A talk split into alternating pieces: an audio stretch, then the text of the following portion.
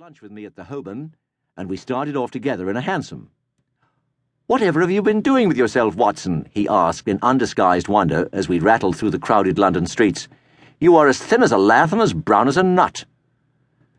I gave him a short sketch of my adventures, and had hardly concluded it by the time that we reached our destination. Poor devil, he said commiseratingly after he had listened to my misfortunes. What are you up to now? Looking for lodgings, I answered trying to solve the problem as to whether it is possible to get comfortable rooms at a reasonable price. That's a strange thing, remarked my companion. You're the second man today who has used that expression to me. And who was the first? I asked. A fellow who is working at the chemical laboratory up at the hospital. He was bemoaning himself this morning because he could not get someone to go halves with him in some nice rooms which he had found and which were too much for his purse. By Jove, I cried. If he really wants someone to share the rooms and the expense, I'm the very man for him. I should prefer having a partner to being alone. Young Stamford looked rather strangely at me over his wine glass. You don't know Sherlock Holmes yet, he said. Perhaps you would not care for him as a constant companion. Why? What is there against him? Oh, I didn't say there was anything against him.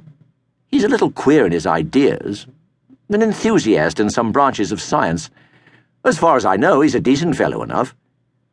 A medical student, I suppose, said I.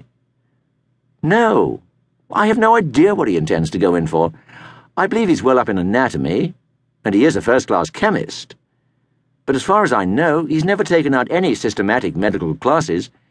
His studies are very desultory and eccentric, but he has amassed a lot of out of the way knowledge which would astonish his professors. Well, did you never ask him what he was going in for? I asked. No, He's not a man that is easy to draw out, though he can be communicative enough when fancy seizes him. I should like to meet him, I said. If I'm to lodge with anyone, I should prefer a man of studious and quiet habits. I'm not strong enough yet to stand much noise or excitement. I had enough of both in Afghanistan to last me for the remainder of my natural existence. How could I meet this friend of yours? We're sure to be at the laboratory, returned my companion. He either avoids the place for weeks or else he works there from morning till night. If you like, we'll drive around together after luncheon. Certainly, I answered, and the conversation drifted away into other channels. As we made our way to the hospital after leaving the Holborn, Stamford gave me a few more particulars about the gentleman whom I proposed to take as a fellow lodger. You mustn't blame me if you don't get on with him, he said. I know nothing more of him than I've learned from meeting him occasionally in the laboratory. You proposed this arrangement, so you must not hold me responsible. If we don't get on, it'll be easy to part company, I answered. Seems to me, Stamford, I added, looking hard at my companion, you have some reason for washing your hands of the matter. Is this fellow's temper so formidable, or what is it? Don't be mealy mouthed about it. It's not easy to express the inexpressible, he answered with a laugh. Holmes is a little too scientific for my tastes. It approaches to cold bloodedness.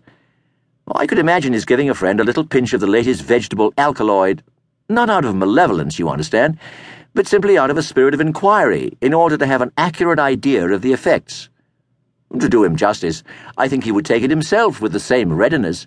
He appears to have a passion for definite and exact knowledge. Very right, too. Yes, but it may be pushed to excess. When it comes to beating the subjects in the dissecting rooms with a stick, it is certainly taking rather a bizarre shape. Beating the subjects? Yes, to verify how far bruises may be produced after death. I saw him at it with my own eyes. And yet you say he is not a medical student? No. Heaven knows what the object of his studies are. Uh, but here we are, and you must form your own impressions about him.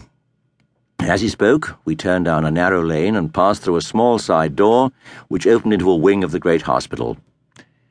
It was familiar ground to me, and I needed no guiding as we ascended the bleak stone staircase and made our way down the long corridor with its vista of whitewashed wall and dun colored doors.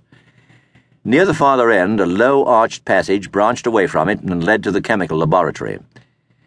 This was a lofty chamber, lined and littered with countless bottles, Broad, low tables were scattered about, which bristled with retorts, test tubes, and little Bunsen lamps with their blue, flickering flames. There was only one student in the room who was bending over a